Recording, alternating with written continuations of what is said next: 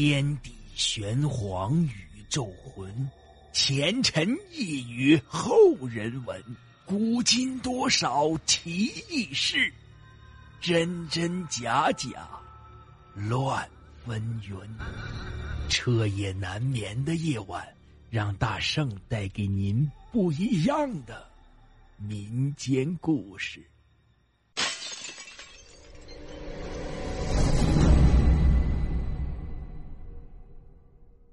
朋友们大家好，今天讲的故事叫做鬼桥。为了方便叙述，我将以作者的口吻为大家播讲。大力啊，是我小时候的同学，比我还小一岁，名字虽叫大力，但人呢却很瘦小。我那时啊已经十六了，差不多能赶上他一个半了。别看他又傻又瘦，却是我们学校里出了名的惹事精。大概呀、啊、是属马的缘故吧，早熟得很，听说已经开始谈恋爱了，这在县城里也不多见，更别说是农村的中学里了。不过他的个人情况很特殊，他娘在他差不多一生日时，我们村里来了个算命的，他娘让他算了算，说他娘的八字很硬，可大力的八字呢又很软，是天生克子的命，又说什么他又不死，大力怕是养不大之类的话。他娘呢信以为真，这想来想去又没有更好的办法，就喝了一瓶农药自杀了。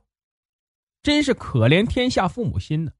他父亲是村里的信贷员，平常日子过得也不错，过了没多久就又找了一个老婆。那娘们不是个好东西，这是大力小时候常挂在嘴边的话。大力呢还有一个姐姐，当我们上初中时，她已经在另外一个县城银行里上班了，平时呢也很少回来。他在家里啊，就更是无人管无人问了，这就让他成了一个野孩子，成天在校里校外拉帮结伙，打架斗殴，反正啊，不是他打人家，就是人家打他，这在我们小时候也是常有的事儿。村里的大人都不让自己家的孩子和大力一起玩，怕让他带坏了。只有我和他一直不错，我也常在学校里和同学打架，那时我已经人高马大，打架基本就没吃过什么亏。不过我更喜欢独来独往，虽说是很看不上大力的所作所为，看在放学后一起回家的份上，我也不说什么。倒是他有时候吃了大亏，还让我帮他找回来，一直把我当成他最好的朋友。那时我们念书的学校离家还很远，差不多有十多里地，放了学骑着破自行车快一点也要二十多分钟。农村学校里又没有宿舍，外村女孩子和一些小胆的男孩都在近处的同学家里或亲戚家里借住，只有我和大力一天四趟的来回这么跑。他时常呢又和那些狐朋狗友出去鬼混，大部分的时间都是我自己一个人回家。而我每次上学和放学的时候都要经过一条公路，那条公路是一条很重要的省道，天天车来车往的，自然呢也出了不少车祸。尤其是在我回家的必经之路的中间，那儿啊有一座桥，向西三公里就是二零五国道，向东四公里就连着另一条省道。在这公路两边分布着大大小小的工厂，我们乡政府和医院也在其中。听说那医院的太平间就紧挨着公路，没走到那儿就觉得浑身汗毛直竖。可是真让人害怕的却不是医院的太平间，而是那座普普通通的小桥。在桥边路南呢有一个村子，名叫西门，一条窄窄的柏油路从村子里通出来。对这个两千多口人的村子来说，这条路就成了村里外出的必经之路。那时啊，正是农村经济大发展的黄金时期，摩托车三轮车在我们这里、啊、已经越来越多。可是绝大多数的人呢都是无证无牌的，上去会开能走就行，车祸当然是少不了了。就在这座桥为中心的一公里范围内，大大小小出了上百次车祸，死了好几百人。最惨的那个大胖竟被无数车轮碾成了肉泥，他家里一夜久等不回，第二天才想到去他上班的地方问问消息。听说公路上又出了车祸，就看到自己家的摩托车好好的停在路边上，旁边围了些人正在议论纷纷，有人说是喝多了让车撞死的，也有人说是让人害死后又扔在公路上的，反正各持己见，争得不可开交。大胖老婆好不容易挤进去，有认识他的人就对他说道：“你家大胖让车撞死了。”农村人呢，说话就是直来直去，当然也不管不顾。那大胖老婆当时就昏了过去，他儿子心细，就去公路上看看，在路中间找到了一条那时很少见的真皮腰带，正是大胖舅子送给大胖的，这才证实了死者就是大胖。母子二人抱头痛哭，可怜大胖二百多斤的人就剩了几块碎肉和一根腰带。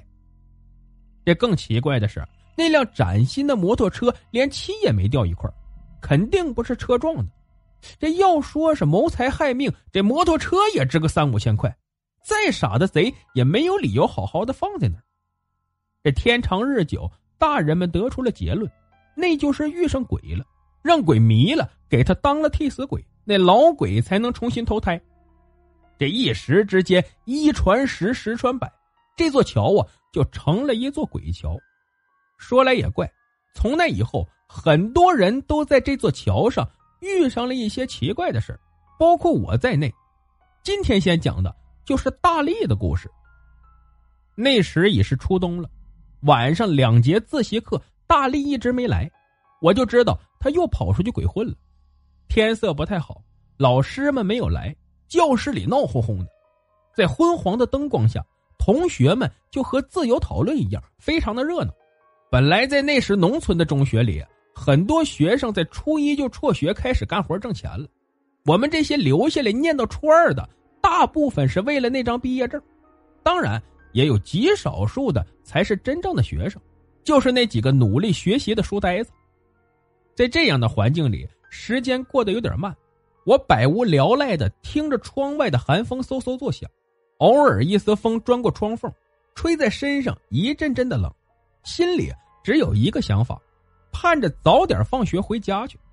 这大力呀、啊，大概是不回学校了吧，自己回去有点闷，这么冷的天也不知道他又上哪儿疯去了。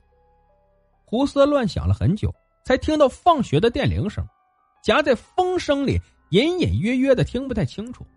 那些比我耳朵更尖的同学早就起身向外跑出去了，我书也没收拾的随着向外走，大力仍没有回来。这么冷的天，我决定不等他了。到了学校存车区，已经七零八落没几辆自行车了。等我找到自己的车子，却发现大力的车正挨着我的车，原来是他来了以后又出去的，可是这时也应该回来了，到家还有十多里路呢，再晚就骑不回去了，只好再等等他。我身上的衣服不多，站在这初冬的寒风里，一会儿就开始发抖，心里暗暗地骂着大力。很快，偌大的校园里就只剩下我和大力的两辆自行车。刚才昏黄的灯光也灭了，一片漆黑。看门的老头无声无息地出现在我跟前，吓了我一大跳。哎，你怎么还不走？学校要关门了。他那沙哑的声音里明显有些不满，我呢也是一肚子气，要不是看在他是校长的老爹，早就用三字经骂他了。啊，我等人呢，没看见这还有辆车吗？我也没好气儿地说。那老头呢更不客气，直接下了逐客令。快走快走，都几点了，这么冷的天你想等到啥时候？那还不让人睡觉了？我心里暗暗地骂着，只好推了车子向外走。刚走没几步，那老头又叫着我说：哎，把那辆车子也弄走，这三更半夜的谁给他开门？我终于忍不住了，开口骂他：你半夜里撞鬼撞糊涂了，我一个人咋骑两辆车子？回答我的声音很干脆，只听着咣当一声，大力那可怜的自行车让那老头一把推到了大门外，做了简短的惯性运动后跌在地上。我只好跑了出来，学校的大门紧跟着关了起来，然后是一声清脆的上锁声。